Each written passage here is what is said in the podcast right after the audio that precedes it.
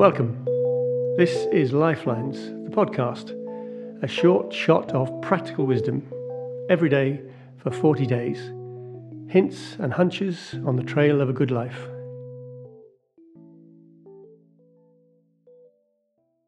Seize the day. Some days you wake up and it feels like morning hasn't come and that it won't. You reach for the alarm and turn it off, and now the alarm's inside you warning you this will be a dark day. And then that thing which is not light dawns on you. She's gone. He's not going to make it.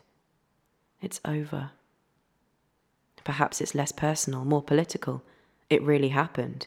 Change was going to come, and it came, and it was not a good change. The sense of dread rises, queasiness, the pit in your stomach as your fears become physical. Notice these emotions, don't deny them. These sorrows don't have to be buried. We might have to sit in this gloom for a while. Perhaps time will help our sight adjust.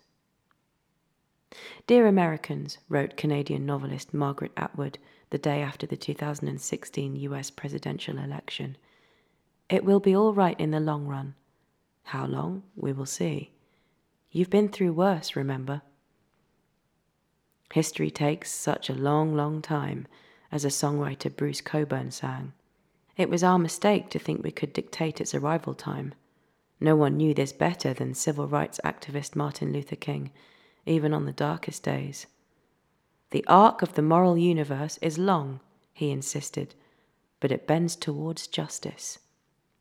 Hope is not a synonym for optimism. Optimism is generated by the available evidence. But hope, says Professor Cornel West, will dare to defy the evidence.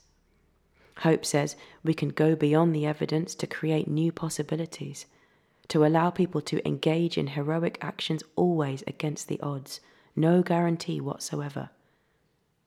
No guarantee, but our agnosticism about the future provides what essayist Rebecca Solnit calls a spaciousness of uncertainty. Hope, she says, is a sense of the grand mystery of it all, the knowledge that we don't know how it will turn out, that anything is possible. Lifelines is also a book, a collection of notes on life and love, faith and doubt. Find it at lifelines-book.com.